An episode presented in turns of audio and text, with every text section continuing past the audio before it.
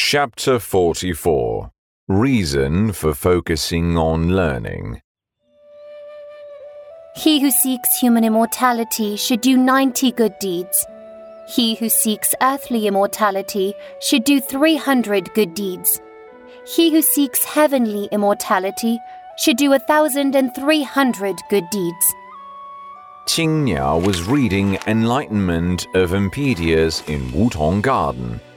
Listening to this, Xu Fengnian laughed. High Priest Wang said the Great Flavium is an inner energy, flows freely within my body, which will all be gone sooner or later if I can't refine and master it within 10 years. There are six heavenly floors of the Great Flavium, that is, six stages, and I'm just one foot inside the building. Qing Niao asked. Your Highness, how much have you understood it? Xu Fengnian smiled. It's not hard to understand. The problem is keeping the three essential energies. The more I understand, the more I'll lose. If I slack off for one day, I'll be unable to make ends meet. While the High Priest of Wudang Mountains is hard on himself, he's even harder on me.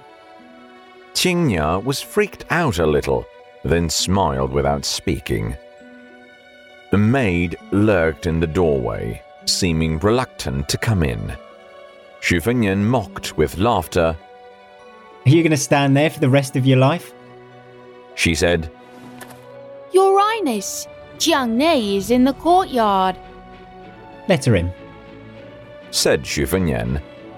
The maid went out to bring Jiang Ni in. Qing Niao took the initiative to leave. Xu Fengnian looked at Jiang Ni while she looked at him.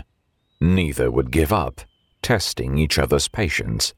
Jiang Ni asked, Does your offer still stand? Of course, said Xu Fengnian. Jiang Ni negotiated. Two copper coins for each word. Xu Fengnian was firm. One word, one copper coin. Take it or leave it. Jiang Ni said calmly in a deep voice. Two copper coins.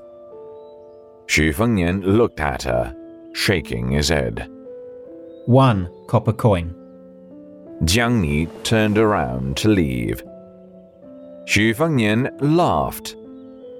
This enlightenment of Empedias has some 6,000 words. Let's call it an even 7,000 copper coins. How about this? Jiang Ni turned around and returned to the room to start reading the scripture. She seemed to come to life instead of the previous hollow eyes like an ancient well of stagnant water. Why would Xu Fengnian pay her to read this book as well as various secret scriptures of martial arts later? Jiang Ni wouldn't get it. Xu Xiao was probably the only one who knew the reason for letting her focus on learning. The other day, Xu Xiao bantered after leaving the memorial hall. If Jiang Ni is lucky enough to kill you, she'll kill herself in all likelihood. Without you as her enemy, her life will seem meaningless.